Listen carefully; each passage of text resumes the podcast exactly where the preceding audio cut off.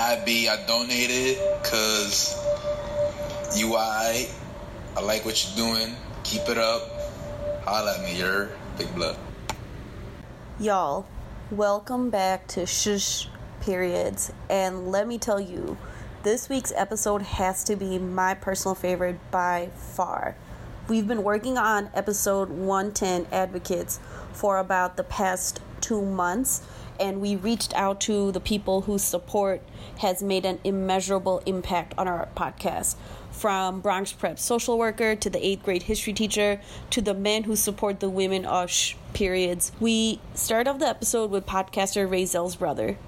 Hi, my name is Zhao, and my advocate is my older brother, Ray Yao. My brother is about 10 years older than me, but he's still my best friend, and he's also one of my biggest supporters. He has always said that he's proud of me, and having his support means everything to me because when you love someone as much as I love my brother, you just want them to support you, and I'm glad that he does support me. He actually did end up donating to our GoFundMe, which I'm very happy about because it just shows how much he supports me since he's donating to help me get equipment so we can continue on doing our podcast. And I'm just really thankful that my brother is my brother and I wouldn't ask for any other brother. So that's my advocate. My God, there's no stopping. From Rayzel's brother, we go to an individual who inadvertently inspired our podcast. This here is Mr. Louis from Bronx Prep Middle School. Well, my name is Frody Louis. I'm currently the eighth grade teacher at Bronx Prep. When asked if there was an adult figure in school who demonstrated a changed mindset because of the work the girls did, they often bring up Yeah. Mr. Louis. In all honesty, uh, listening to the podcast really gave me such a eye-opening account of what it's like for a young lady that is essentially, you know what I'm saying, dealing with, um, you know, biology, right? I mean, I know it happened, but that was the first time it was like a visceral experience. I'm like, oh, wow. So as a teacher, it kind of made me look back. I was like, you know, you say, well, why didn't you tell me? Then I realized, well, how could they tell me?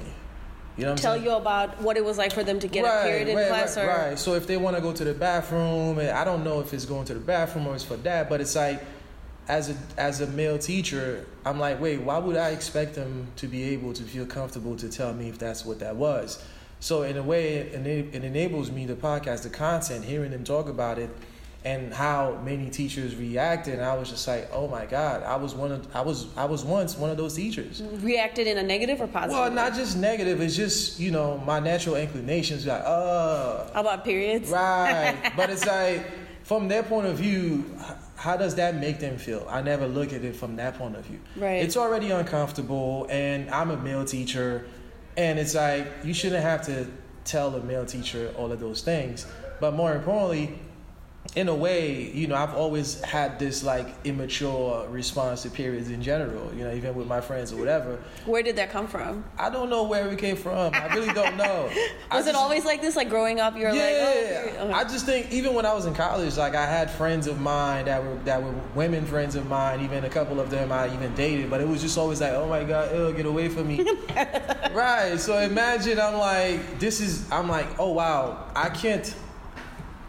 I, even if I, I wouldn't want to say it, but that mindset would be manifested in my responses. Like I remember when I opened the door, you guys said we talk about periods. What did I do? you walked right I walked right out. away.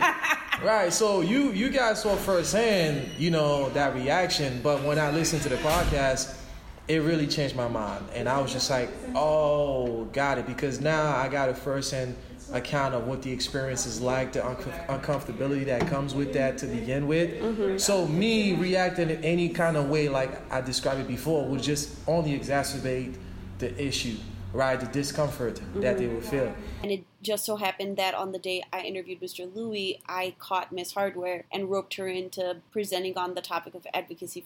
Oh, hi, I'm Miss Hardware, um, social worker at Bronx Prep Middle School. And I think, for one, um, scholars I think sometimes what happens that adults already um, feel uncomfortable about um, teenagers, especially teenage girls, saying things about themselves. About even if they mention LGBT, they already think go straight to sex and not sexual orientation. I think as a social worker, innately, a lot of scholars. Um, find that I have to engage in confidentiality so they feel more comfortable disclosing a lot of these things to to me.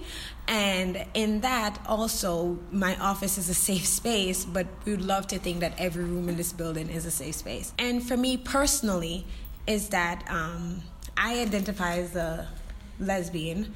And when I was younger in school we didn't have a lot of pe- I didn't have a lot of people who I knew I could go talk to because also I'm Jamaican and in my culture that's taboo. But what I did do is find a counselor because I know that person would be able to keep my information confidential. In school or outside of school? In school. But I would love for our scholars and our teachers because to feel a sense of not only bringing that work to the social worker, but for all of us to have a sense of ownership and agency around how do we just in general just op- give a listening ear without a little bit of our own biases because at the end of the day if one of our scholars identify as you know a gay man that doesn't mean we shouldn't be open to listening to that scholar. And at least once you listen you could then redirect them to hey i know you'd like to talk more about that. Maybe you could talk to ms hardware about that. But we need to be safe enough within ourselves and open enough for ourselves to make sure that not only is the physical environment safe, but just scholars being around this period is safe. But if we don't provide an environment where scholars are able to critically think, right, about what the social construct is around gender, gender doesn't mean because I am a boy, I have to be tough and I can't play with a Barbie, right? I think you know we have to teach our kids all these things and i think through all of that it, te- it teaches them like how powerful advocacy is for themselves, right? And how if you give up, that means you're giving up on yourself and you might be giving up on an entire group of other folks right? Was that what does that look like for you? You could be that one mark in history that changed the whole context for the rest of the world. The last guest on this episode is someone who's been with the podcast since its inception from providing us with equipment to carrying around and setting up our menstruation stations to doing last minute edits in the 11th hour before submitting our first podcast to NPR. I'm, of course, talking about James Stefanik. Why do our advocates advocate for us?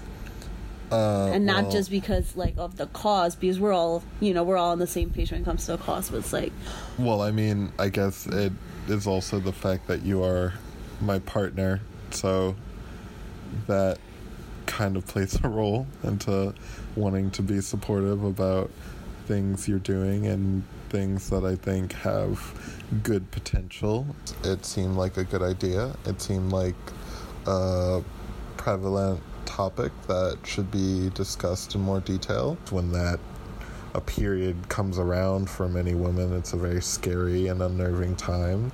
And so, like, the destigmatization of things is important. Make things come out to light and to be talked about more is uh, for the better of everyone. true however i think of all the guys we've interviewed for this episode you have the most um, nonchalant attitude that's interesting because i wasn't expecting that I mean, I get like a nosebleed about once a month or something like that. So it's, I guess you could say, Are you I- not I about to compare a nosebleed? no, We're no, not no, about to I'm compare not. a nosebleed. I'm not.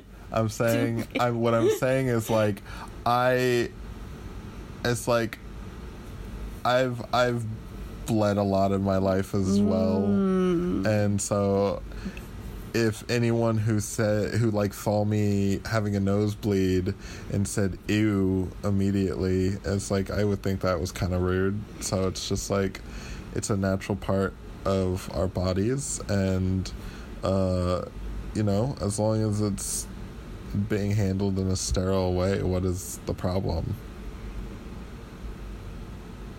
I don't really know how to segue into a transition now. Those are the same thing. Wow, rude. Okay. I'm gonna stop now. I'll have to come up with like a oh wow, this is the wrong button. Never mind. Thank you to everyone who was on today's episode, Mr. Louie, Miss Hardware, James, and to everyone out there who supports us by listening, donating, by speaking to the cause. Thank you for being our advocates and our champions. Follow us on Instagram at sh periods. We are also on SoundCloud at sh periods and on Twitter at sh periods.